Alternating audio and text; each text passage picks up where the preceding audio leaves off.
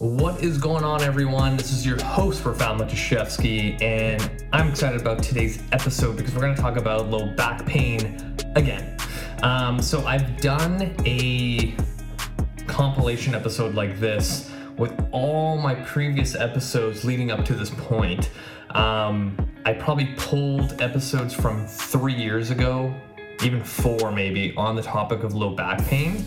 And I started going through my episodes kind of within this last six months to a year, and I realized that I have put out so much content on low back pain and back pain in general and what to do about it. So it was kind of natural for me to do like another compilation episode. So I have three episodes that are about 30 ish minutes each on this whole idea about back pain. But compared to the other ones that I've done, it's a little bit more specific to a point where you could figure out um, what's causing your low back pain. And I showcase a little bit more in depth of things that you can do at home. Um, whereas my other compilation of low back pain, it was kind of more of the general sense, um, more so kind of my thoughts, and showcasing some exercises that you could do to help with a flare up or whatever um, may be causing those issues. So in this one, all three of them are a presentation styled um, episode. So it's very, very educational and very visual. So for those who are just listening in, uh, hit the show notes in this episode and watch it because there's going to be a lot of information and there's definitely some selfish plugs for my ebook, The Ironclad Body Training System Volume 2, which is also going to be available in the show notes if you want to get it, because there's a couple sections of that book where there's a whole section of low back pain and what to do about it. And um, I go through a couple assessments to figure out what's actually causing your low back pain. And I've used these assessments for myself, I've used them for clients, patients, you name it, and they're very, very simple things. And all of this stuff is not mine, it's not new, it's been around forever. And primarily all of it has come from Dr. Stuart McGill, which is kind of funny because I think it was yesterday, I just posted people that you should follow on Instagram, and Dr. Stuart McGill was my uh, person that I put up. So if you don't already follow him, 100% you should. But I'm excited about this episode because we're gonna kind of troubleshoot and you know say we figure out your back pain is caused to um, compressional forces or your flexion intolerant what exercises i should be doing and avoiding to kind of get out of that flare up stage because that's the thing right? Because a lot of times people will get a flare up and they're like okay what the hell happened? I don't know what's going on.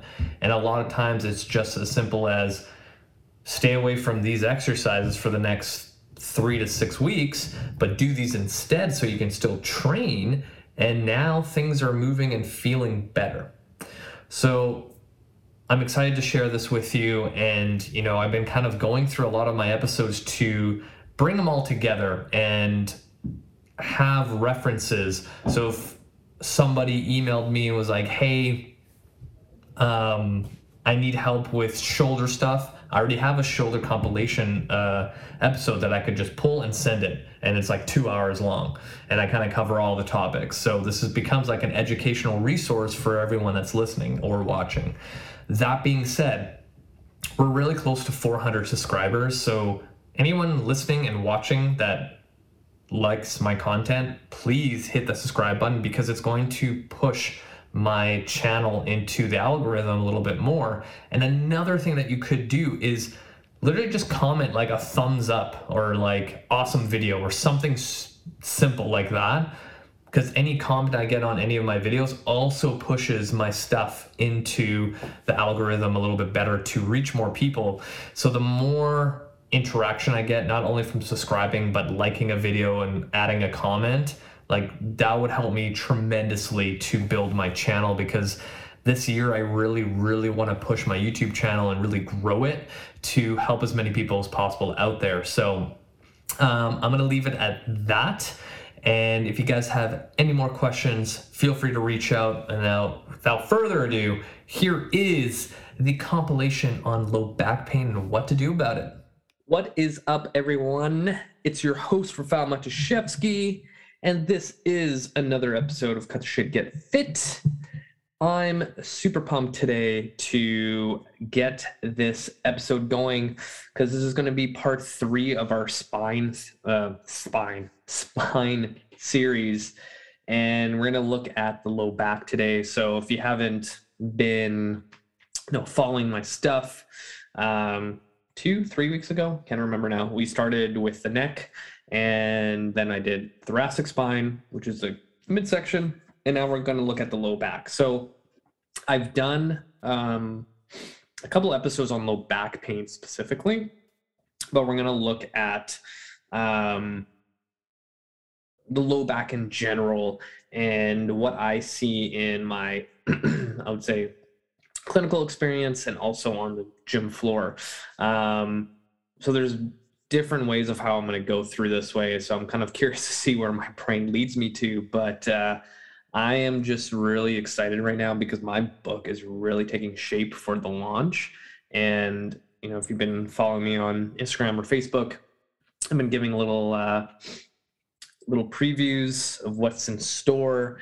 And, you know, if you're someone with any kind of spine stuff from neck pain, neck tightness to mid back tightness or pain or low back, what we're going to talk about today, this book is definitely going to be for you.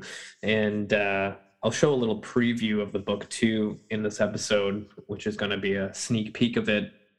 And uh, yeah, if, honestly, if we've dealt with any kind of injury or um, just pain in general, this book and program is probably going to be very, very good for you. Um, so without getting into my entire book that I could talk about for like a full hour, um, let's talk about the low back. So the stat right now is two out of three people have experienced some sort of back pain and have also experienced back pain where you couldn't do your everyday stuff. So there's a lot of mechanisms that cause low back pain and for every single person is going to be a little bit different. And even our perception of pain is different. And my goal for this episode is to one educate on the anatomy part, but also um, give you options of what you can do. Because I feel like a lot of stuff that you read online when it comes to pain is they tell you, you know, you type in your symptom on Google, like, my back fucking hurts. And then it goes, surgery or this is what's causing it. You have a herniated disc, you have a bulging disc, blah, blah, blah, blah, which I all get into in my book. And I go pretty far into detail and also give you options of how to self assess because that's super important too. Because it's like if you go to a doctor and complain about low back pain, they'll just tell you it's part of aging. You have most likely, you know, um, degenerative uh, disc disease and it's just part of it so here's some bills uh, and you know stay off any kind of physical activity for x amount of time um, or you go down the chiro physio route and you know they'll treat the area you'll relieve some pain and you're good to go for a month or two maybe a couple weeks but then it comes back. And then this is where exercise come into, comes into play because a lot of times when people have low back pain, they will right away either stop what they're doing and do nothing to, you know, give relieve some tension because that's what it is. It's like you have those painful signals being sent through your spinal cord to your brain and then the brain tries to shut down the area that's hurt to protect you so initially, like you just don't want to move. It's kind of like when you roll your ankle, you just don't want to put any weight on it. But after that kind of like first 24 hours of inflammation, you kind of need to re- start moving that ankle again to get blood flow to, you know, rebuild the musculature and the tendons and ligaments, all the stuff that was, you know, injured. So that's one option. You just end up not doing anything. Second option is you end up um, going to physio, chiro, RMT, whatever it is, to relieve that painful um, feeling, that response, right?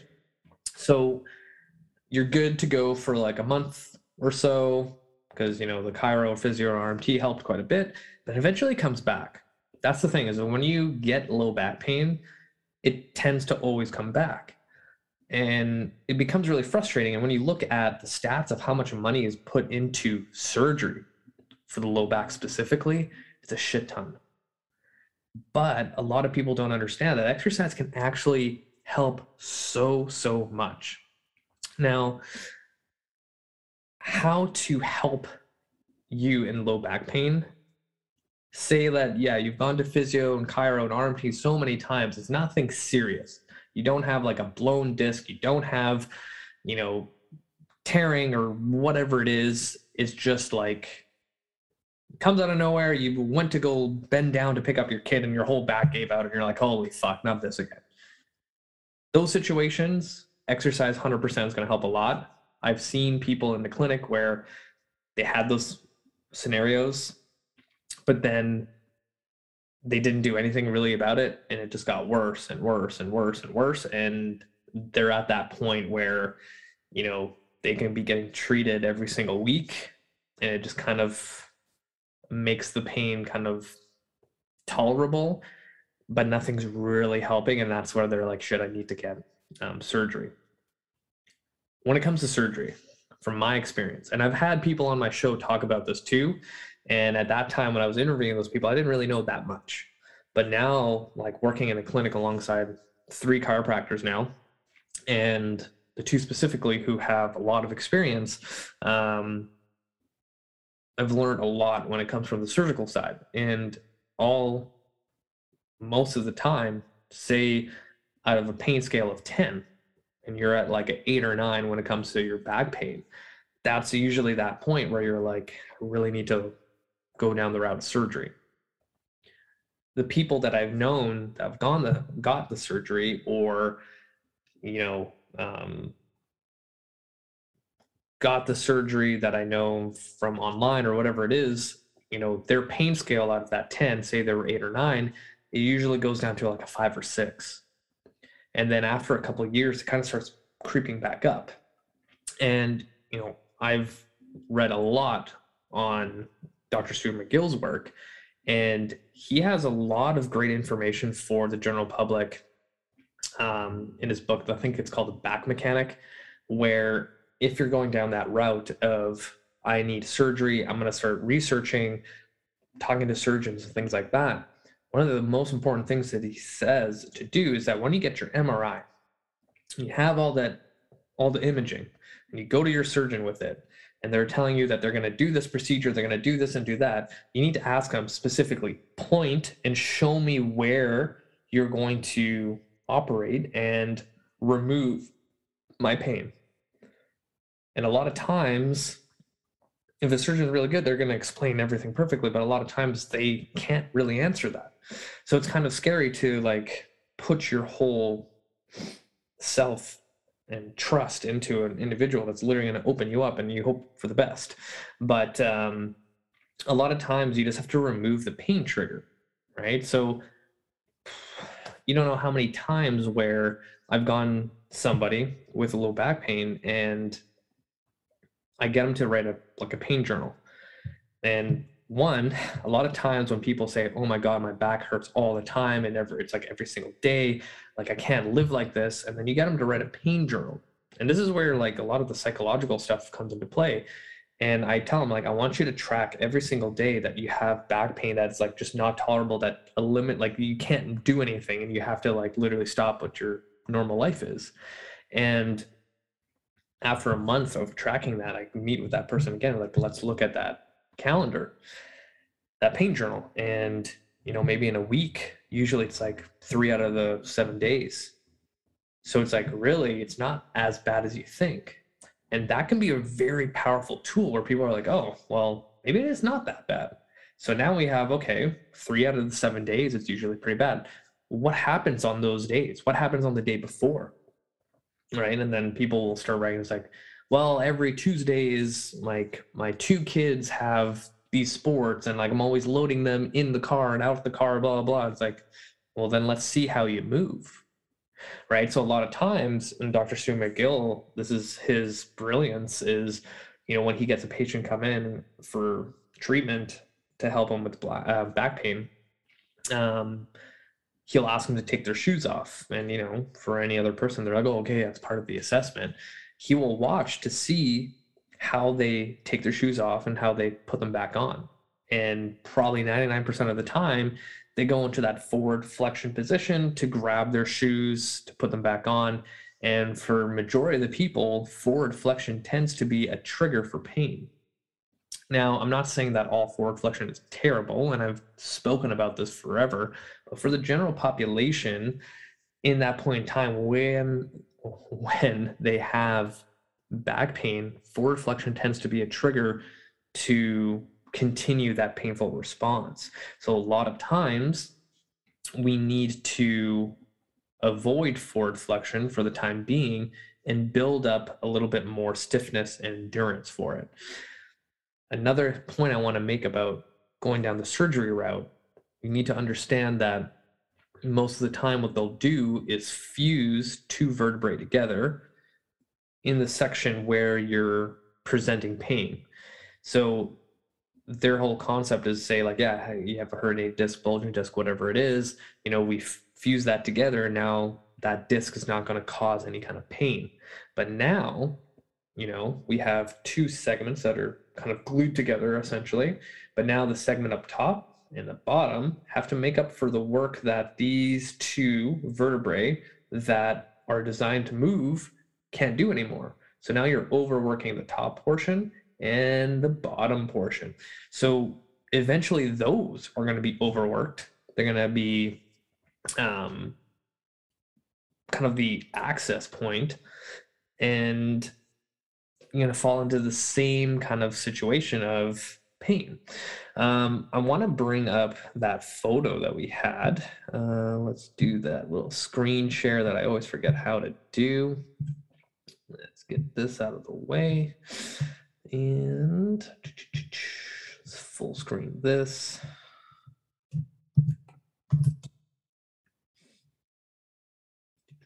think it was this photo that we had last time.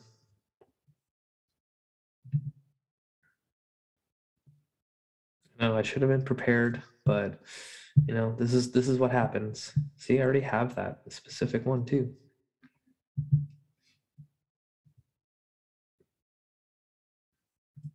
Okay, we're going to full screen that. We're going to make me bigger. Come on now.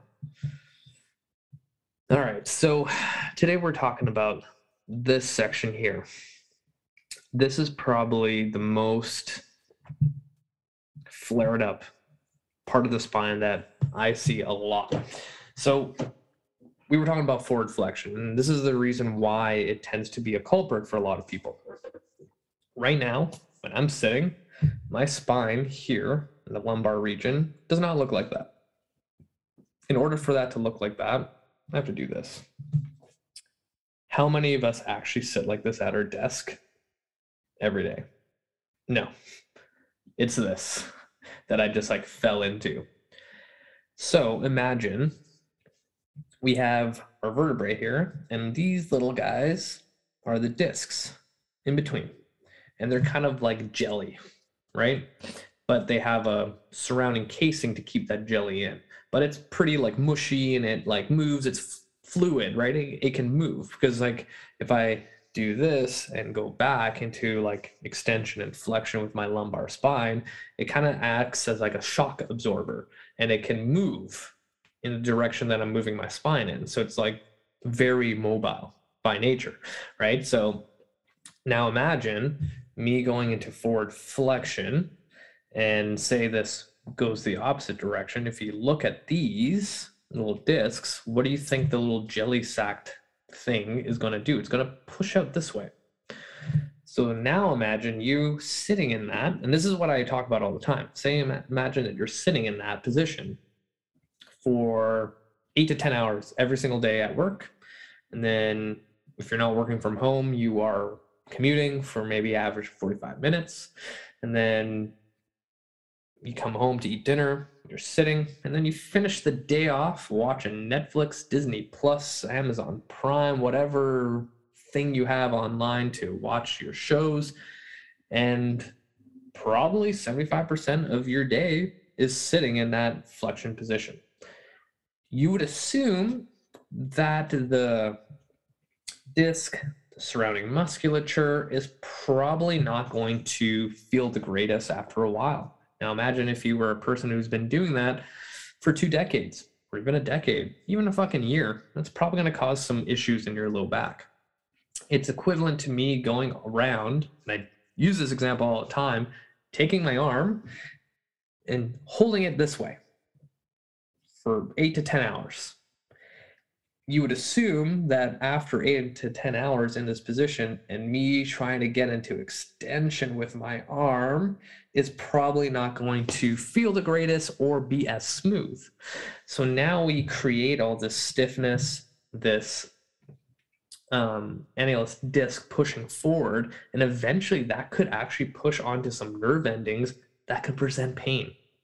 Worse yet, if you do this long enough, you can get a herniated disc. And now we're in that awkward situation where we have low back pain. And this is where the exercise comes in.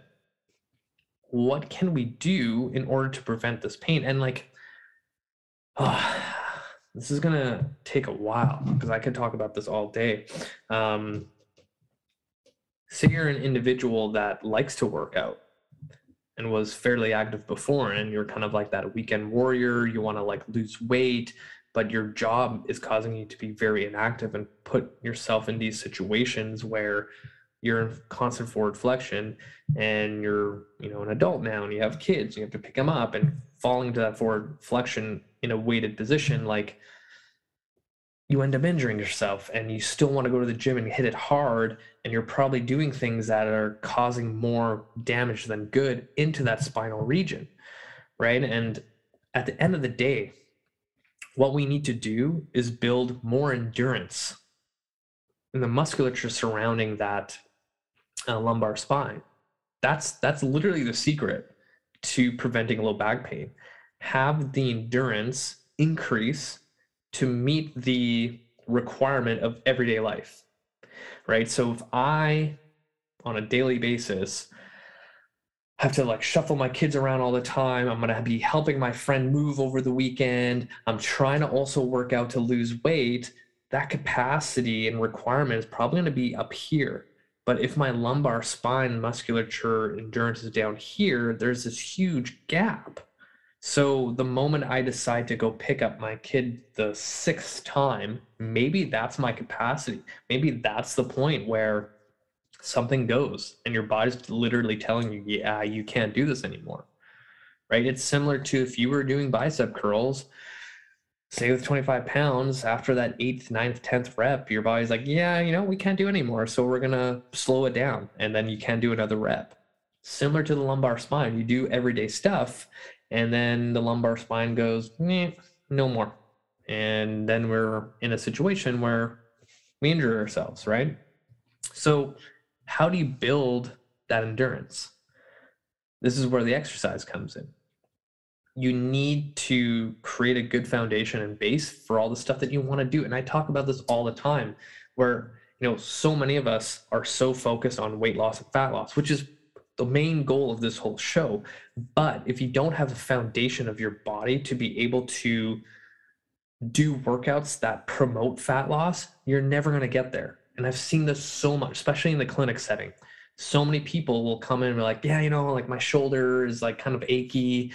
And uh, I think I've been like working out too much. And then we go like, okay, well, like let's slow down, let's back it up a little bit. Let's rehab that shoulder shoulder gets back to normal and then they go back to where they were doing before and then that shoulder hurts again it's like well your shoulder's not at that capacity because this happens all the time it's like somebody gets injured they go through the rehab process seeing physio chiro kinesiologist whatever it is me and they get back to a point where they feel really good and then they go back to their normal right away where it's like well it took you time to get to that amount of volume and stress on your body like maybe tone it down and slowly build up back to it right? Everyone does that. It's like people get out of back pain they're like now i'm gonna go gardening for like seven hours.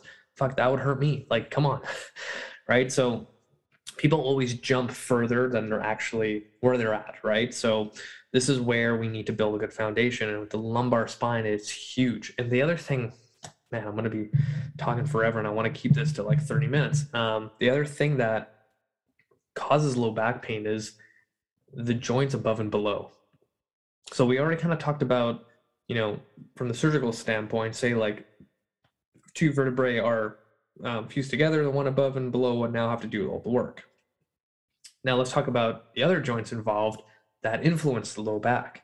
So a lot of times low back pain, it might the low back might not be the actual culprit. It might be the other stuff surrounding it. So the big one is hips. Like if your hips are shit when it comes to mobility, where do you think that mobility is going to come from? The lumbar spine.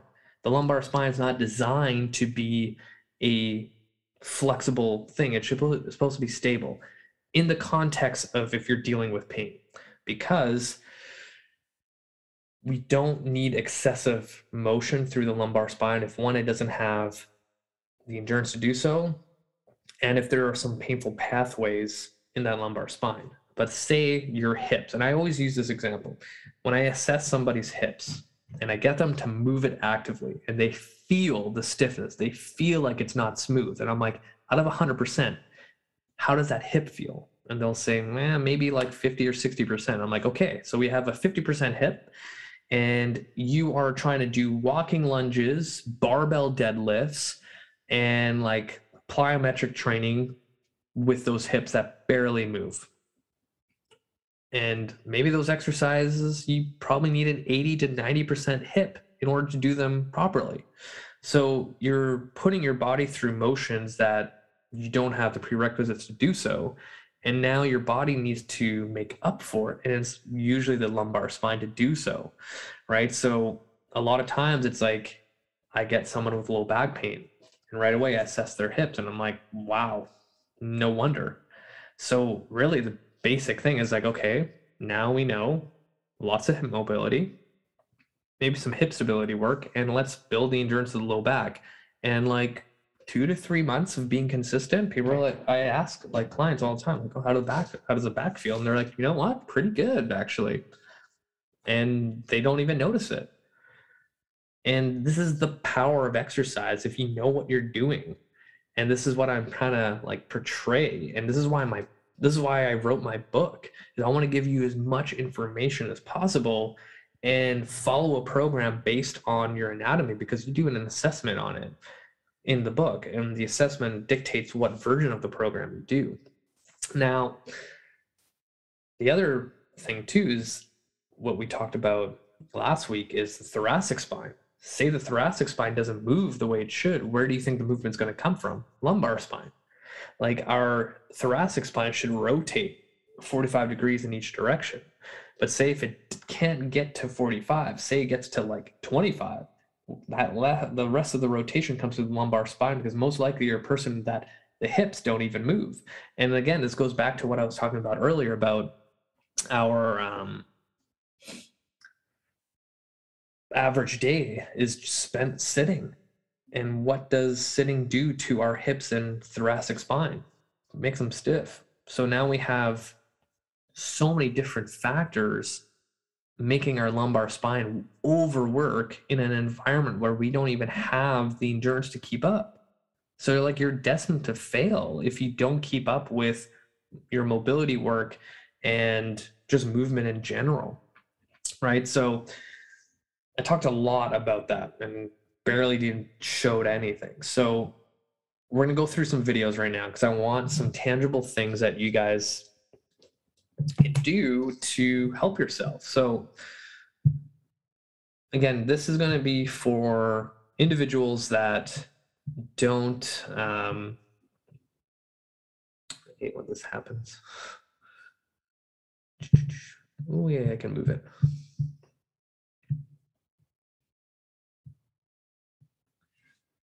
All right. So, again, this is for individuals that are cleared for exercise these exercises tend to work. And if we look at building the endurance of the low back, we got to look at core stability. So, some of my favorite core stability exercises are dead bugs. So, one of my favorite ones is the yoga block variation. So, I would say that the dead bug is probably one of the most butchered exercises out there. because most people don't know how to create, you know, stability like stiffness in their body. So in this video, I'm gonna cue it up. I have a block wedged between my forearm and leg. A lot of times when people do a dead bug, they'll extend the leg and a lot of times they'll be like, oh, I just feel my hip flexor or my low back hurts. So in that case, if you create tension, things will fall into place. And the example I always give is like, say, if I told you to go lift the 100 pound dumbbell at your gym, you will not go over there and all like loosey goosey try to pick it up because you know you're going to injure yourself. What do you do? You like get into a better posture. You create tension in your body. You grab the dumbbell and you squeeze the crap out of it to ensure you don't hurt yourself. Right?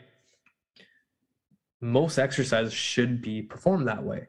So with the dead bug, I took the same concept of like, what if I created an environment where you literally had to squeeze the shit out of everything if you were picking up something heavy, then it kind of fixes that issue of like, oh, I don't really feel it. So in this exercise, I put a yoga block between the knee slash thigh and form, and I try to crush the block as I extend out because that's the hardest part. The moment you extend out, you need a lot of core activation to make sure that don't hurt yourself.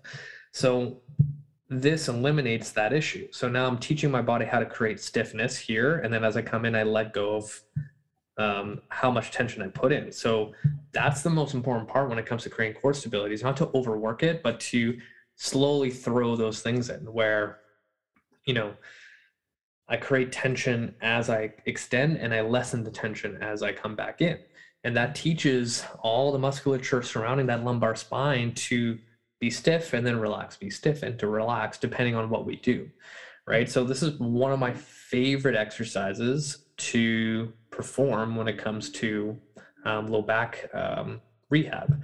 And again, this episode, low back pain part two, is probably one of the best things to go watch right after this because I put all my episodes of low back pain that is um, more hands-on into this. So 100% you should definitely watch that. Um, another exercise is definitely the bird dog, which is another exercise that is so butchered in the rehab space because most people don't know how to create tension. So, uh,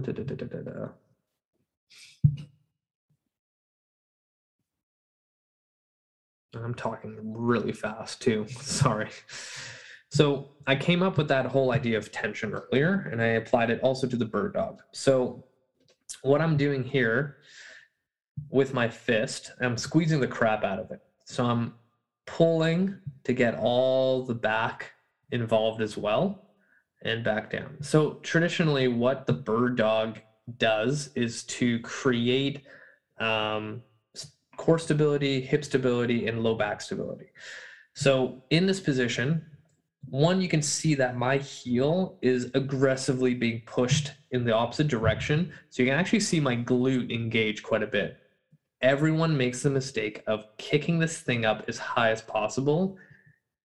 Perfect hip extension is 20 degrees. It's not like 45 degrees. And what happens after 20 is lumbar extension. We don't need our lumbar being activated. We need our glute to turn on. So every time we do hip extension, our glute turns on and our low back doesn't take over. The other thing too is our lats. Our lats directly insert to the top portion of our pelvis. So it crosses over our lumbar spine. So learning how to stay stiff through the lumbar spine is huge. And funny enough, I'm literally wearing the t-shirt in this video. And shout out to RevFit, which is another podcast that I've been on. Shout out to Jason, who's another amazing podcaster and coach out in uh, Cleveland, Ohio. Cleveland? Somewhere in Ohio. Anyway, um, so with that tension in my fists, I'm squeezing, I'm pulling back to get my lats engaged. Then I'm also um, driving forward, which you'll see here to get back into the regular position of the bird dog because now my two um, extremities are at the um, end range of extension and anytime you make a lever longer, it makes it um, more challenging.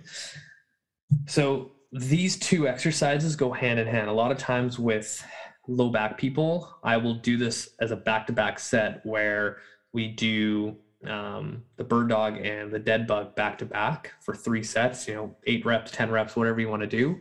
And that helps teach the body to stay stiff, to create tension, to create stability, right? So a lot of times, these two exercises are golden, just like literally all you need to do to get things started. Um, when it comes from a mobility standpoint, we need to focus on T spine and um, hip mobility. And kind of my go tos are T spine CARs, um, which I've shown before, but um, I want to show you a T spine rotation exercise. And if you guys are not subscribed to my YouTube channel, 100% you should. There's so much here um, for reference, but in this position here, I'm in a tall kneel, but my knees are wider than hip width apart because I don't want my lumbar spine moving that much. And the toes in the back are digging in to squeeze the glutes, to engage the glutes. So I'm in hip extension and I'm just rotating left to right, squeezing the block to create tension again. And when we get to that end range where we're rotating, that opposite hip is actually getting a hip flexor stretch. So again, imagine if I could get this moving in a mobility exercise and at the same time working on some musculature that tends to get really tight on people who sit all day. It's a gem. So this is definitely a go-to I get to do with clients every single day, and also um, patients and what I do every single day to make sure that I'm you know tip top shape. So that's my favorite T spine slash hip mobility exercise. And when it comes to hip mobility, there's a lot that we can do, but the biggest thing is improving hip internal rotation. And one exercise that I really like to do is just a simple supine um, position, taking my hip into hip internal rotation and external rotation. So all I'm doing is taking my ankle to the opposite side, so that's external rotation and internal rotation actively. Now I'm squeezing the crap again with my fist, pushing into the ground to really influence the tissue of my hip going through internal and external rotation, which are huge players when it comes to hip mobility. Now, I'm going to stop the share. There we go. So I'm going to stop it there because, as you can tell, the low back, there's so much I can talk to, talk about, and just get into detail. But you know, if you follow the principles of finding your pain trigger, eliminating that pain trigger. So if it's you picking up your kid all the time, that tends to do that. Find a different way to pick them up. Um, building the endurance of the low back musculature, and then focusing on T spine mobility and also um, hip mobility. Wow, my brain is not functioning the way it should. And you guys will definitely be on the right track. If you have any questions about this, because this is a huge topic, feel free to reach out. Um, I also want to show you a little preview of my book. So let's go from the top. Um, I need to screen share again, guys. I thought I was done. Mm -mm. All right, here I am.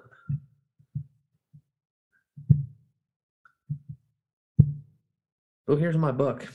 I'm just gonna show you this. That's all you're getting in this book. It's quite a bit. And then if you look at the side view here, look at how many pages you get of information. Like I get into um, benefits of rock taping when it comes to bruising. Like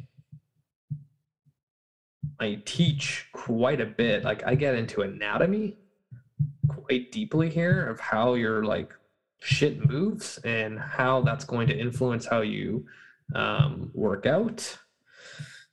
What else? We also get into femur anatomy, hip anatomy, talk about hip internal rotation.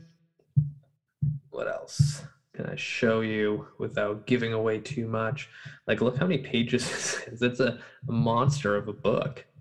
And like, I can just keep going. And then here are the tutorials. So this is the cool thing is like, I have a full on written portion of how to do the exercise. I have photos of each position for the thing. And then I have a demo exercise. So if you click this, it'll take you right to the video. And then there's also a tutorial for each one. And then the really cool thing, and hopefully I don't give too much away, is the actual program. Oh, workout sheets so many workout sheets to follow along. A little preview. So hit the show notes, add me on Facebook, add me on Instagram, put your name down for the pre-sale list because I'm going to be releasing this week the uh, release date for my book. So if you want to get it first with a special discount, hit the show notes, fill out that Google form, put your name and email down, and I'll personally email you with the link to my book. And that's it for me, guys. Until next time. What is up on my podcast listeners? This is your host, Rafal Matuszewski, and we are back to another great, great episode as I try to figure out where to put my headphones because I don't like wearing them when I do this. Um, if you haven't done so already, my ebook, The Ironclad Body Training System Volume 2, is out holy shit, it's already, it's here. It's here, you guys. And I'm really excited because I've already had so many people purchase the book. I've had so many people reach out saying, like, this thing is like the most amazing thing they've ever read or seen. And, you know, it just, it's a great feeling to know when you put out something people really enjoy you know the amount of effort you put in um because writing this book took me a long time but realistically it took a very short time based on some authors i know uh, when it comes to writing books. And but it was one of those projects where it just felt right. And uh, you know over and over and over again i just kept writing and writing and writing and writing. And you know here we are on my release day. And I want to give a special shout out to every single person that's already purchased or at least you know opened up the website to go check it out. Um, so if you haven't done so already, the uh, show notes of this episode uh, will have the link to the website so you can like check out the book, what it's about, um, or you can watch my previous episodes um, where I talk about the book and you know see if it's a right fit for you. And if you've been listening to my podcast for years or just got onto it a couple months ago, you know, I produce a lot of free content that's literally some of the best stuff that you can get out there for free. Um, if there's one way to support this show and me, buying this ebook would be it. Um, again, I don't do any ads on my show. Uh, I probably will never do it because I just feel that why have you sit through a minute of a random company talk about insurance or whatever company decides to, you know, do ads on my show, then just listen to good fitness health advice. So yeah, my show's probably never going to have ads unless, you know, it was a company that i truly believed in and they wanted to sponsor the show, whatever. But uh, yeah, I literally make no money on this podcast. We're almost at 500 episodes, um, almost at a million listens worldwide. And I'm going to just keep going. You know, I'm going to keep going. A lot of podcasts out there, that's their livelihood. They do ads all the time. And, you know, I put in my time, I buy equipment, I edit, all those things don't ask for anything in return. So this would be perfect if you guys want to support me and support the show. Uh, check out the ebook, purchase it. I'm to send you a little thank you. Um, so let's get into the show today. So we're going to look at low back pain and how to find and kind of like figure it out. And I'm actually going to utilize my book because the one huge section in my book is figuring out your pain trigger, figuring out um, you know what hurts and why. So we're gonna look at a couple things that I actually also posted about um, maybe a month ago about low back pain. So this is gonna be kind of like low back pain part four, and uh, I'm gonna share my screen once again, and hopefully it works. Okay. Oh, it's already on the page that I need it to be. Perfect. See, you guys, I'm in a good mood because I just want to crush life with you. Um, okay, so figuring out low back pain. So this is literally from my book. So we're also getting a little preview of what to expect. So um, this is in the assessment section, and there is a lot, a lot of information here. And I always feel that, you know, I'm not a rep counter. I'm an educator about your body. So for many of us, and I've said this on my show before, we probably know more about our vehicles when it comes to maintenance and fixing them than we do with our own bodies, which is a pretty dangerous idea if you really think about it. And then we have the audacity to go to, you know, the gym and think that X, Y, and Z exercise is going to be beneficial to us. And I see this time and time again because, you know, I'm the so called rehab guy that also helps people with fat loss. I literally get people coming into me, and in the assessment, they give me this long list of their injuries and car accidents and surgeries they've had, and they're going to the gym, and everything always fucking hurts. And I put them through an assessment, and I'm like, well, no shit that this exercise that you've been doing or this exercise you like because it burns your abs, whatever that means. Um, there's no surprise that people feel like shit after they work out when they're dealing with certain injuries. So my job really is to navigate people in the right direction where it comes to you know making exercise an individual thing. So one of the great things about continuing education that I absolutely love is gaining more knowledge of how I can help people. Right. So when I take a course or I look at a course, I go, oh, this seems interesting.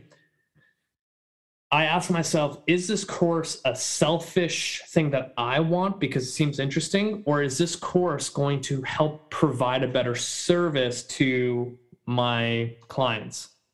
I always choose the latter that this course needs to be able to benefit my clients because really what makes me a better trainer than the guy or gal down the street is me getting you to your goal faster right? So if i have a plethora of knowledge when it comes to pain and getting you out of pain then i i'm gonna be with you for a while. Um, so the big thing when it comes to back pain is doing some compression tests. So a lot of times, um, something simple that you can do. So even before I get into that, if you have back pain, your number one step should not be I'm going to find a trainer to get me out of back pain. Your number one thing to do is go find a physio or a chiro and have them do a thorough assessment to rule out other things that may be causing your back pain and then come listen and watch this and do these things. Again this stuff is based on clinical practice that i've had and practice with well um, not practice but um, experience with training people that are broken. So we're going to look at the compression test for um, back pain. So in this little excerpt, expert excerpt, script, whatever writing thing that I have here, compressive loads. So if you think of I'm on a back squat, so I have this barbell on my back, compressive load. Um, people who press overhead, compressive load. Uh, people who you know power lift, do CrossFit, Olympic weightlifters, anything that goes overhead or lies down onto the back of the shoulders with a load is going to have a compressive loading effect on the spine, which could also be, um, you know, the reason why you're getting back pain. And I see this a lot with CrossFitters here in the clinic where, you know, they've been training high volumes. Uh, maybe the last couple months, it's been a lot of back squatting and overhead pressing, and they're wondering why they're getting back pain. Compression test is number one. So, um, in this video, let's click here to watch. So, this is a cool thing. Um, with my um, ebook, every exercise that's in there has a video to it. So this is the compression test. So very simply, you go on the tippy toes and you slowly let yourself drop to the ground. And that drop could recreate um, the pain, right? So a lot of times when it comes to figuring out your pain is how can I recreate it in a safe environment? And here I'm like full control and like I'm going pretty hard because I don't have back pain. I haven't had back pain in a while, so you know, knock on wood. But when you do this and you're dealing with pain right at this moment, you kind of want to go kind of slow because you never know that kind of jarring like compression test is not going to feel the greatest. So, you know, bear with me, go slow and soft. And um, so if this becomes positive, we are now getting closer to the reason why your back is getting, you know, effed up. Um, the big thing here is now we have some information to build a hypothesis, which I write in my book. Um, after we do this, um, you want to write down. This is the biggest thing with the low back pain too. Is like you want to have a journal when it comes to figuring out your back pain, you want to start documenting everything you do. The more information you have, the better, um, um, the faster way you're actually going to figure it out. So now that we've done our standing compression test, say it's a positive, there was some pain. You felt like the, oh, okay, it's there. So now we're like, okay, we know that compression is causing back pain, but now let's figure out if it's causing back pain posteriorly or anteriorly, because sometimes your disc can go backwards or forwards depending where the compression is. So um, the seated compression test is kind of like step two to figure out uh, what the hell's going on with your back. So in this video, which, oh, what am I doing, guys? Oh, this is weird. Why is that not going? I'm not a big fan of uh, technology here right now. Okay. All right. So in this one, we are going to be in a seated position. Just like standing, we are going to pull with our arms, and you can see my facial expression that I'm pulling hard to see if I can recreate pain. Right. So this would be a seated upright compression test to see if I can recreate it. And then we're going to also go into a slouched position and also pull. Say, for example, that we don't get any, you know, finding in that upright position pulling but then we get a finding here and you pull and you get pain. Now we know it's going to be a posterior disc issue because when you look at the spine, um, say this, my hand is the spine, and we are going into flexion. So now all my discs on the outside of my spine are being pushed this way. And if you are like me and all the other people in this world right now, like this in front of their computer and doing Zoom calls, and then you're like tired and you like lean back in your chair like this, your spine's in flexion. So now think about you sitting like that for eight to 10 hours or however long you sit in front of your computer. We have compression, compressional forces going into our spine, placing um, pressure onto the disc in that forward flex position. So our disc is going to go this way. So a lot of times when I see low back pain and we do this seated compression test and there's pain, it's like, well, now we've figured out one of the mechanisms of why you're getting back pain. So now what you want to think about is um, what positions could we um, kind of reverse that? So if we go back to my YouTube page, which if you have not subscribed to my YouTube channel, like, what are you doing? Come on now. What are you doing? You need to be subscribed because I post a lot of videos and I got some big stuff happening this year, which is going to make my YouTube channel very, very interesting. So get your shit together. Um, where are, actually, you know what? I'm going to go through. Oh, look at that, everyone. That's my uh, website. Need to move this out of the way. Okay. So if we know that our bodies tend to fall into um, forward flexion a lot, what is the natural way to fix that? So if I'm spending all my time here, it would kind of make sense for me to spend more time here. So things like sec. I'm to give you an example. That's not it. Mm, trying to look for a T-spine exercise that is going to, let's do this. And I also have to probably make this episode um, a little bit short because I'm running out of battery life here.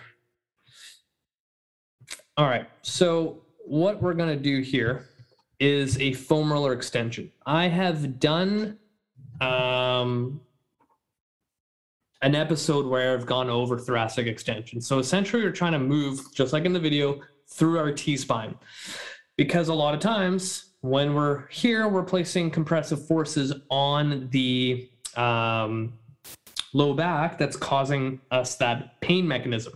So with the foam roller, like in this video, which is another reason why I should subscribe to my YouTube channel because I have all these tutorials to help, we're going to teach our body how to extend because a lot of times when we're here, all these muscles back here are going to end up getting tight and they're going to want to stay that tight to kind of make you more efficient to stay in that. So here I'm slowly extending my T-spine. And how we start, we actually keep the foam roller kind of the beginning of your uh, rib cage and do a couple reps there. And then from there, we're gonna move down a little bit further. We're gonna further extend. And then one more time at the very top, more extension.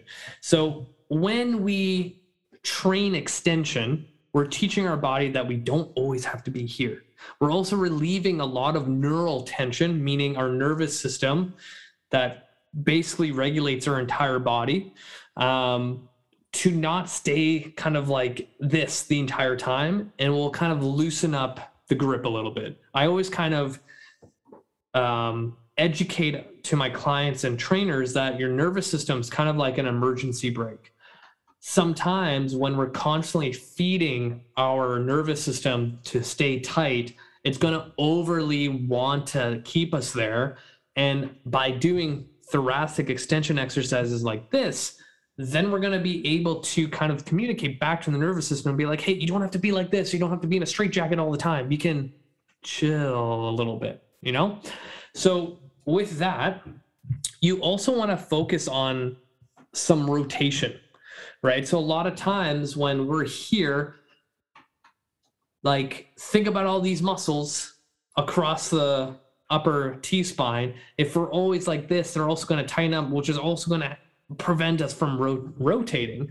So we need to also focus on uh, rotation.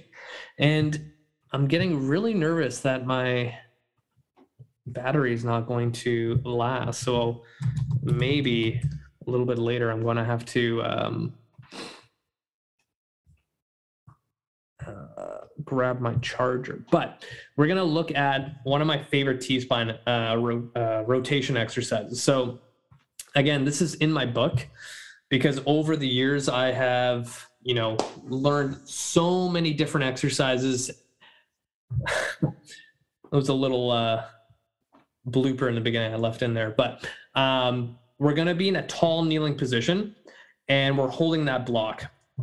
With the knees, they're going to be super wide. So then you can um, make sure that the low back doesn't get in the way because a lot of times when people are tight up top to rotate they're going to try to use their low back so the knees being uh, wide toes digging in squeezing the glutes or it's going to lock out the lumbar spine with this block we're going to be holding it together fingers interlace like that so you can actually pull on it so we're creating like some stability and tension and from there we're actually going to rotate right and left to focus on rotation. And really, one of the best things about this exercise is as I rotate, I'm getting a good hip flexor stretch on that opposite hip. So, like, as I rotate, like, all of this stuff is also getting stretched, which is also the muscles that when I'm sitting like this, they're being pulled into flexion and they're going to get really, really, really tight. So, I always look at exercises where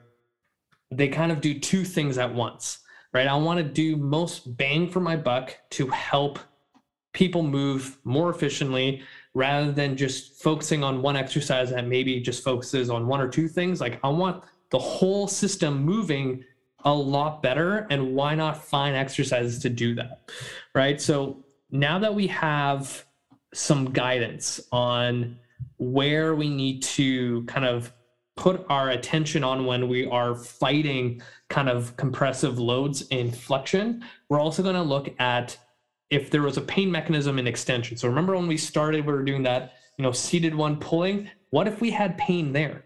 Maybe our disc is going anteriorly, causing those compressive loads in extension. As we get into this next thing, I'm going to quickly grab my charger to make sure that this doesn't shut off. So I'll be right back. This is a first.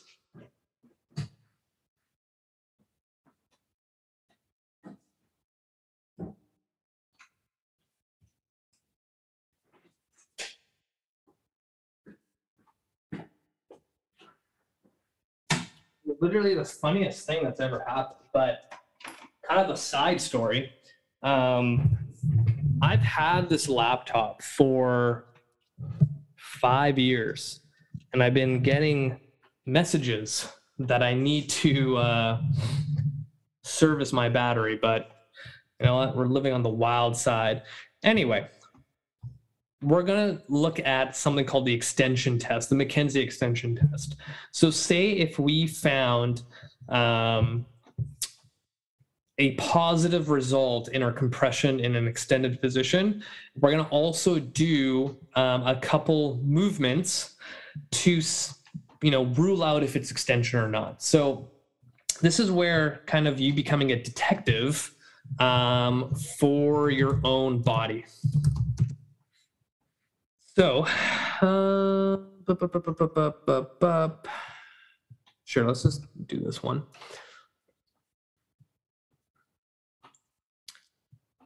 So the McKenzie protocol, um, you start off with getting into a prone position, meaning lying on your belly onto your face. And in that position, what we're going to do is lie down on our belly, just like so. Hands on top of each other, forehead on top. My hair looks really good in this.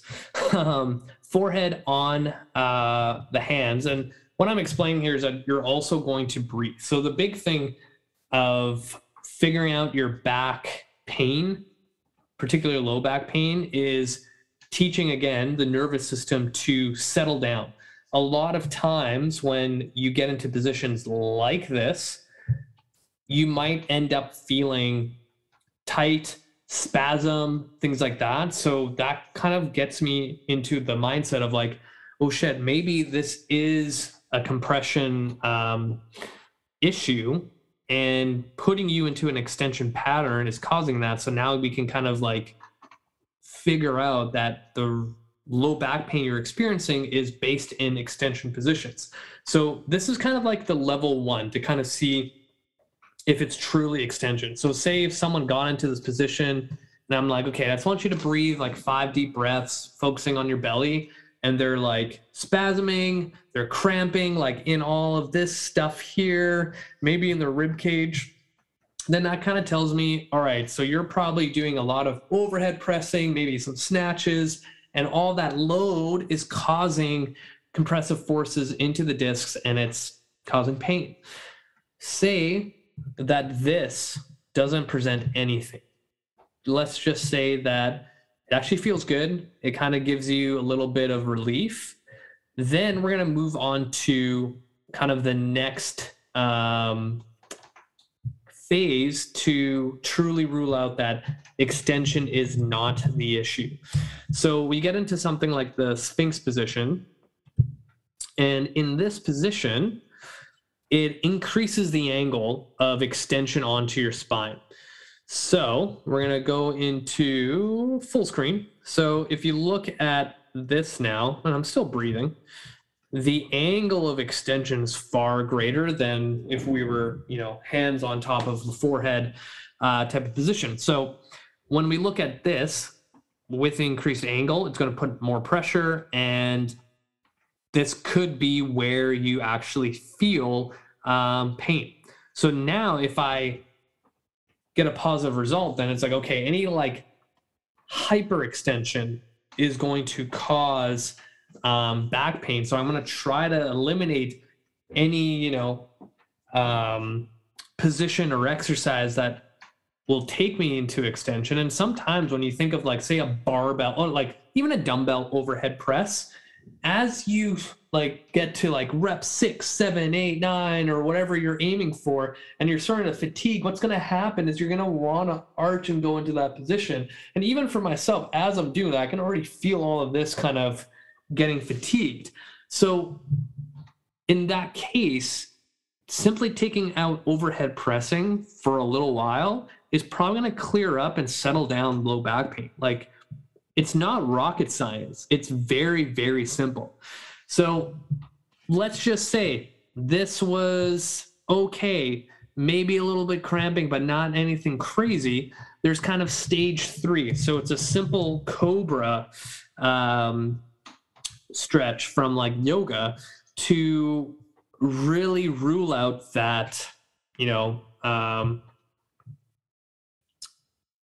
extension uh, is not the cause. So if you look at this angle of how much extension I'm putting through my spine, if someone had back pain due to um, extension issues, this would for sure flare up. And shout out to me back in 2017 when I had long ass hair and owned a gym. This was my old gym, you guys. This is pretty cool. Um, so sometimes uh, the reason why you want to go through all these three progressions is that when we're dealing with pain, our bodies are really good at masking it, hiding it, and our bodies learn to adapt to movements. So the big thing is you want to rule it out as much as possible. And all we did was take you through different um, positions um, to ensure that it's an extension thing. So no matter what, all those three options are going to point towards that you are most likely dealing with like an anterior disc herniation or a bulging disc because you're doing too much stuff in this position in your workouts. How often does that happen? For me, it's usually when I'm dealing with a CrossFitter, Olympic weightlifter, or powerlifter who does, you know, heavy loads in that extension pattern. I would say nine out of 10 times I get people in you know, flexion stuff. So funny enough, when it comes to people with extension stuff, I want them to do more flexion stuff. So, what is good flexion? Because you know, if you've been following my work, you kind of know um, how I'm anti crunches, which is lots of flexion. Um, but something as simple as a child's pose, and this is going to be a video of my wife, because for a while there she did some uh, videos for me. And this also dates how old this video is, because like look at look at the size of this image. This was like probably when I had my iPhone four or five. But uh, if you look in this position, we actually have some good curvature of the spine. And that's going to, one, provide some relief if you're that extension based person. And also, we're also teaching the body how to uh, down regulate all that stress. So remember how I said our nervous system is kind of our regulator to pain. And if I am constantly like this, what does every yogi in the world tell you to do is breathe every time you use our diaphragm, not the breathing muscles up here because we're stress breathing, the stuff down here in our belly, we stimulate the vagus nerve, which is um, responsible for settling down all of your stress. So if I can get you in a position where it relieves tension off of those extended positions, and on top of that, throw in diaphragmic breathing that's going to kind of supercharge it like that's my another example of choosing exercises that do more than just one thing.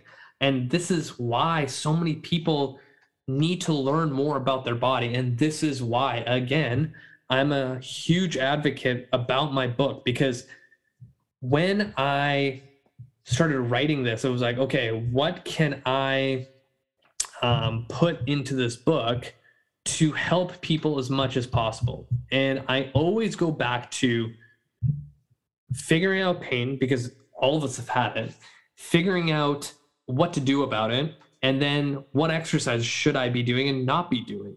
And in this book, you're going to get all of that, right? So it's kind of like a manual for your own body. And then it teaches you how to use it, right? It's like when you get I don't know, a brand new car, and you're like, here's your big ass manual of all the functions. Like, I can imagine if someone got like a brand new Tesla, the amount of freaking buttons and options you have for that thing um, would come with a pretty big, um, you know, uh, manual of what to do. So, I really hope that this episode kind of gave you some clarity about figuring out your low back pain with compression tests.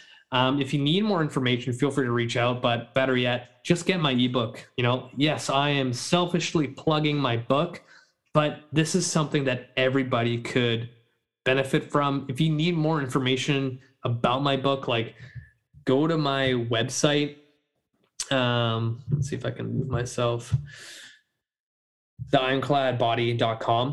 and you'll be able to get a little preview of what it is. It's on sale right now for $57. It's a 42% discount, and I'm only having that sale for one week. So as of this recording on Saturday, which is like February 4th or 5th, whatever it is, it's going to $100, and that's going to be the um, standard for the whole year.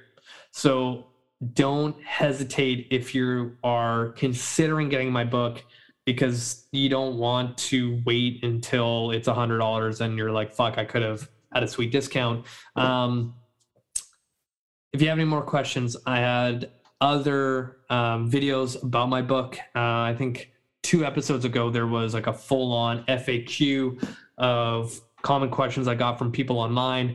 Uh, shout out again to all the people who've bought my book already. Thank you, thank you, thank you. Hit the show notes, add me on Facebook, add me on Instagram.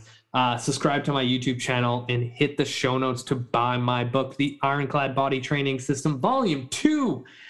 That's it for me, you guys. I'm going to stop the screen share and stop this episode. Until next time, you guys. What's up, my podcast listeners? This is your host Val Matuszewski, and I'm excited about today's episode because I feel like I get this question a lot. Um, people message me online about it. Um, I've had a few people tell me this issue.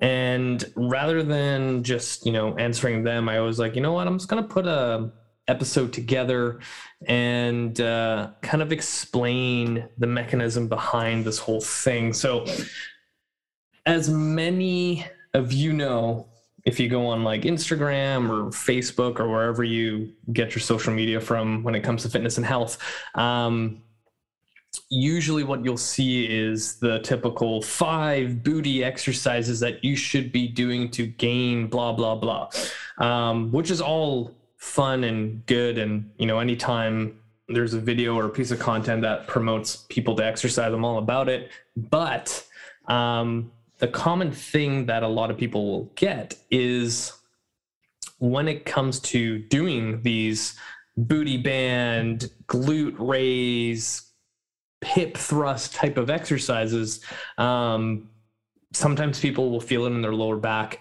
or they will feel it only in their hamstring. But in this particular case, I want to talk about when people feel um, pain in their low back when they try to do any kind of exercises for their glutes, specifically when it comes to hip extension. So if you look at the work of, you know, the so-called glute guy, Dr. Um, Bret Contreras, who literally is like the grandfather of glute exercises, and if you want to learn more, he has a thick ass textbook when it comes, pun intended, thick ass. I just realized that right now. Um, textbook of glute training. And the biggest thing that he said is that in order to have full potential growth in your glutes, you need to do hip extension exercises like any glute bridge, barbell glute bridge, hip thrust, those type of things where you can maximally load your glutes in a hip extension pattern, then you're going to get your most bang for your buck. But most people, when they place themselves in a hip extension position, hurts the low back. So we're going to try to figure this out together um, and give you some options. So the biggest thing when people tell me this uh, online, especially, I can't give them a direct answer because I can't see what's going on with their body. So a lot of times, this happens so many times um, throughout the week, is I'll get questions on Instagram where people are like, "Hey, this thing hurts. What should I do?" And I'm like, "Well, first of all, you should go see somebody." Um, for some odd reason, people just assume that every trainer knows everything about anatomy and pain, but we don't. Um, but second, it's like I can't give you even an educated guess if I can't assess you. Even if the assessment's online, at least it gives me some information, but most of the time I can't give you anything if I can't see you move and I can't test certain things. The biggest thing that I see um, when it comes to pain and hip extension patterns is what's happening at the hips. A lot of times when you have a hip mobility issue, um, then you won't really be able to um,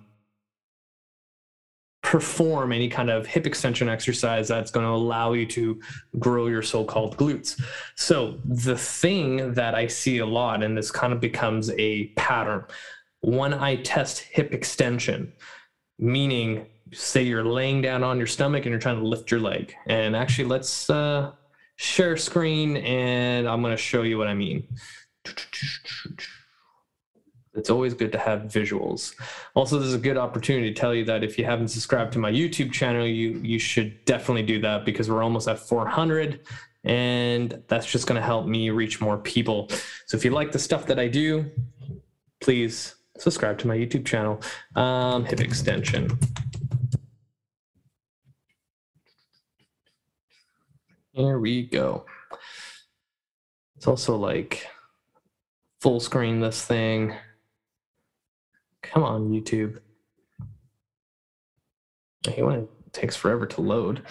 So in this video, I'm demonstrating pure hip extension. So if I pause it here, I'm extending my hip to get my glute engaged and my pants are definitely eating the other way around. Sorry, my ass is eating up my pants so hard in this video. I just realized that. Um, but good representation of what glute development looks like. Anyway, um, again, hip extension is not that impressive when it comes to degrees. So good functioning hip needs just about 20 degrees, and that's what I'm demonstrating here. Most of the time, though, when you don't have enough range, where your body's going to get that hip extension from is through lumbar spine. And that's why a lot of times people will feel like their low back is the main um, player of the game when it comes to um, any hip extension. So this is just a simple active range of motion. And this is what I would test both passive and active. Passive meaning I would grab the person's leg and lift it into hip extension, see how much range they have, see where they feel it. Because a lot of times when I just, you know, move the leg into hip extension, they're like, I feel it in my back already. So say this most basic movement where you don't even have control, where I'm literally lifting you up and you already have pain it's going to be a long, long battle for you to get any kind of glute rec- uh, recruitment or any kind of glute gains if physically I'm lifting you and you're already getting pain in the low back. But let's say you don't, and then you actively do hip extension, just like in this video, and then you get pain. That's another big issue because now we have pain in an active environment, meaning anytime you ask your hip to extend, you get pain. Meaning every glute bridge, every um, uh, hip thrust, barbell glute bridge, you're going to get pain. So what happens when you continually feed that you know information through your nervous system that it's a painful pattern? It's going to be that much harder to stop it. So there's another aspect to this. So not only would I check hip extension, I would also check hip internal rotation. And I'll tell you why in a second, but what the hell is hip internal rotation? So let's go find a video on that because it's going to be super important that we go through this. Uh, da, da, da,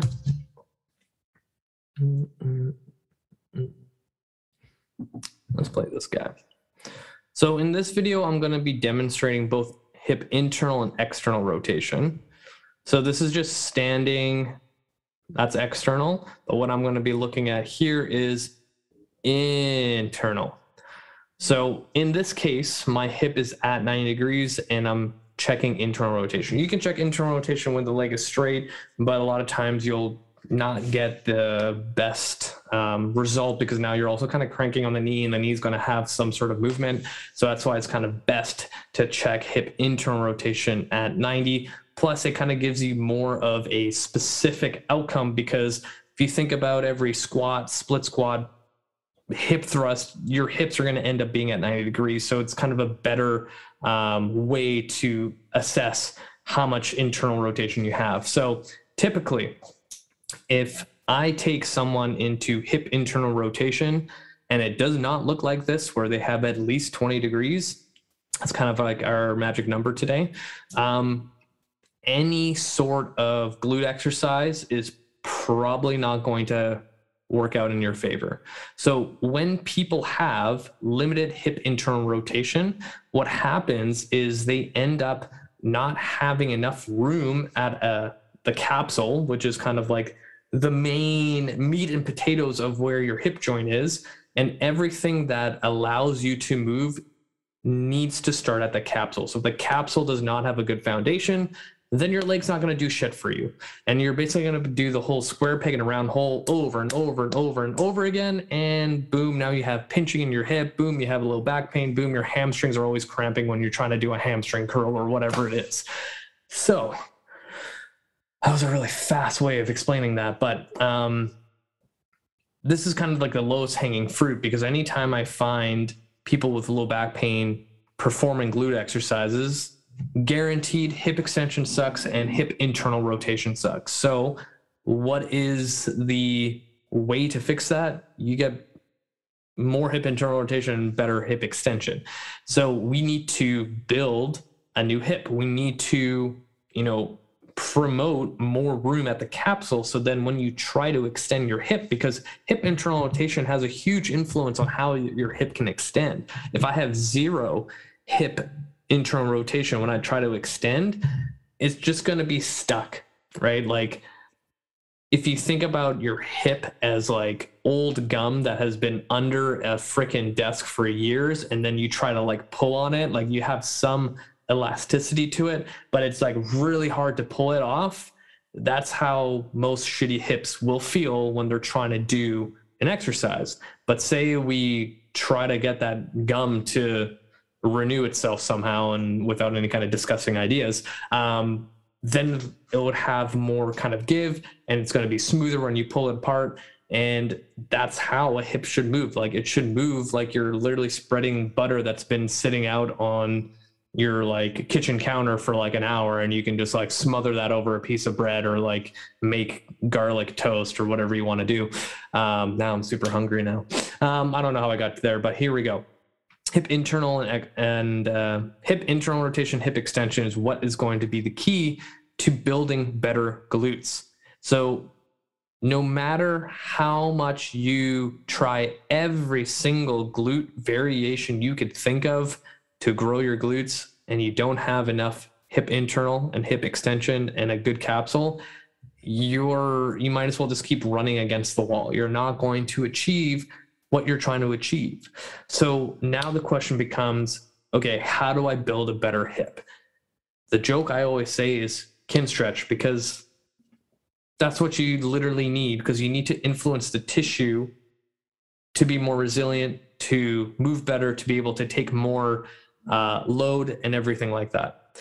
So it's kind of hard to now give advice to someone that may be listening that is like, okay, well, I need this, but we don't know if there's other underlying issues. Like, we haven't even checked your knee, we haven't even checked your ankle, we haven't even checked your T spine. Like, all those things matter, but these two tend to be the culprits. So, without you know me being a smartass saying that you need to just do Kinstretch let's figure out what we can do in the meantime so um, one of the things is doing some sort of like pails and rails um, exercises so when i work with especially like crossfitters that are going to have exercises that's going to require a lot of hip internal and hip extension um, qualities, you know, they might not be able to spend 45 minutes to an hour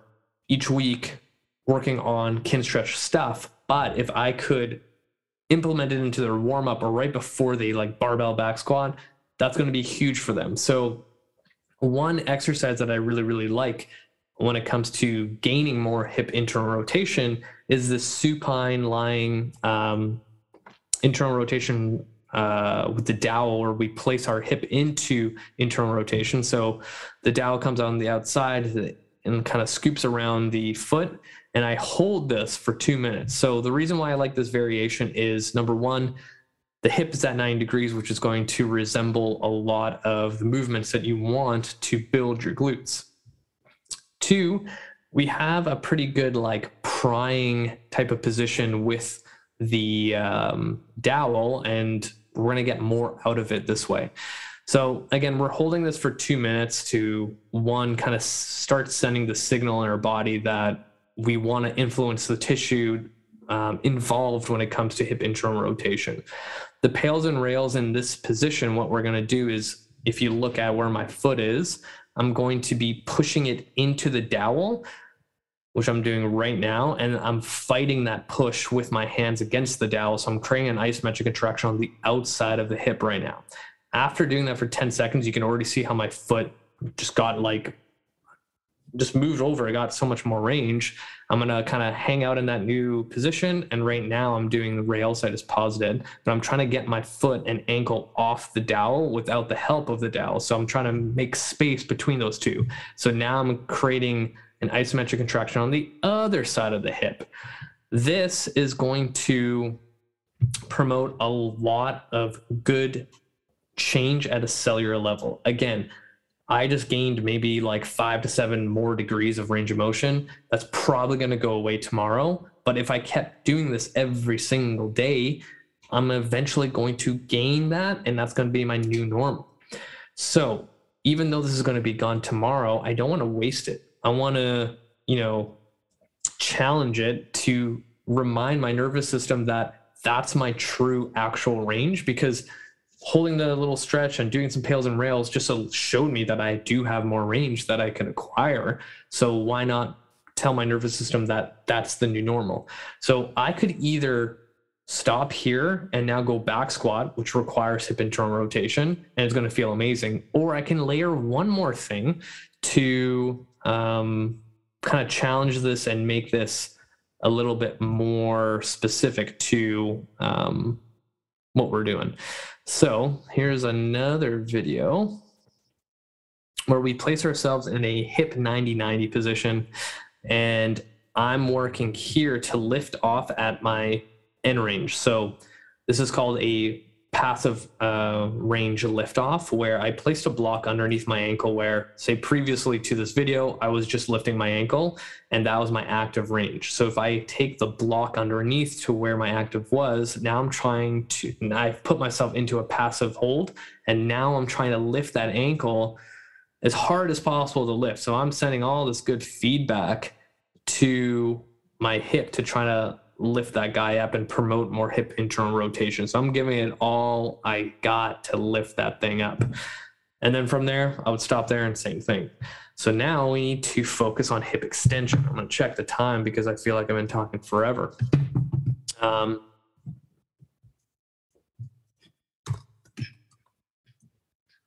hip extension. Here we go. Uh, bu- bu- bu- Here we go.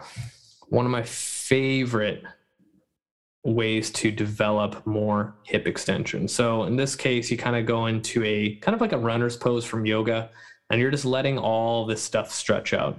So if you remember from the video previously where I'm lying down on my stomach and lifting up the hip, that's hip extension. So if you look at that, that's hip extension. So in this position, in order to do a good um, PAILs and RAILs contraction and for hip extension, I always bend the knee. So when it flans this piece out and I can kind of create a better contraction compared to having that foot flat. So in this scenario, I'm pushing down into the ground as hard as possible to influence the tissue in the front. And then I go into a deeper stretch, and then I'm gonna do my RAILs contraction where I'm trying to lift this whole leg into extension, driving my heel up towards the ceiling. And that's going to one now influence my hip extension. So just like the other video where we were working on hip internal rotation, I could either stay here, do this, and now move on to um, my back squat, my barbell, hip thrust, whatever it is, or now I can kind of challenge it. So this would be a amazing opportunity to, you know, in that first video where I showed my prone hip extension where I'm just lifting the leg up and um, I can, you know, hold five seconds at a time, five um, times per side, or something as simple as like a glute bridge. A glute bridge would be another way to demonstrate my new range, and it's probably going to feel better. The other side to this whole thing is that maybe you're getting pain because of other things. You know, previous health history, previous injury, maybe you have a disc herniation, maybe there's something else causing low back pain when you try to extend the hip from my point of view, it's like, let's see what you can do movement wise. And if we exhausted all of the suggestions that I just had here and we still don't have change in pain levels, there's probably something underlying that we're not seeing. And that's where another professional can come in and help. But the other side to that is it takes time. Like, in order to influence tissue change, is probably as hard or harder than just strictly weight loss. You know, a lot of times in the clinic here, people will come in dealing with chronic pain and, you know, they've had back pain for 10 years. Do you really think you doing these exercises once or twice a week is going to undo 10 years of pain? Probably not. It's going to take time. But if you were consistent, say doing it every single day for the next three months, at least the scale of how much pain you do get if you try to extend the hip is going to go down. Right. And I think a lot of people misunderstand where I come from as being like the re- so so-called rehab guy, but this all influences how successful you're going to be in the gym when it comes to seeing the weight come off because say yeah your goal is to get a bigger stronger butt and you really like doing back squats but your back hurts all the freaking time you're not going to be able to do those things. You're going to have to take time off in the gym. You're going to see less activity. You're going to fall into bad habits. You're also going to fall into poor eating decisions whatever it is. And it's kind of like a cumulative effect where all this kind of shit just caves in and then you're at a point where you have no motivation and then you stop completely. And then you get to a point where six months goes down the road and you're like, shit, I need to get back into the swing of things. And now, probably by that time, because you've been inactive, your back is all good. And now you want to go back down the same rabbit hole because, you know, you want to get fit and healthy. But now you're in that same rabbit hole of like, I'm going to start doing hip thrusts and now my back hurts. And you still haven't addressed the real issue, right? This is a huge barrier that I've been seeing so much in my career the last like four years is that people are not taking care of their bodies with a good foundation, they go right to the hard stuff because they assume that if I do the hard stuff, I'm going to burn fat faster. But that's not how the body works. You know, you did not gain 20 pounds in four weeks. You gained the 20 pounds over a span of five years. So, really, you can look at it the other way around. In order to lose those 20 pounds that you gained, it's probably going to take the five years, right? Like, you got to think about it that way. It's not that easy. Um, the other thing I wanted to bring up before I kind of finish up here is when it comes to low back pain with um, exercises that require um, hip extension is sometimes it's, it's what I refer to as like a movement behavior. Because your body's so used to when I extend my hip, I'm going to use my lower back and my hamstring and not my glute. That becomes the recruitment pattern every single time you ask your body to extend the hip.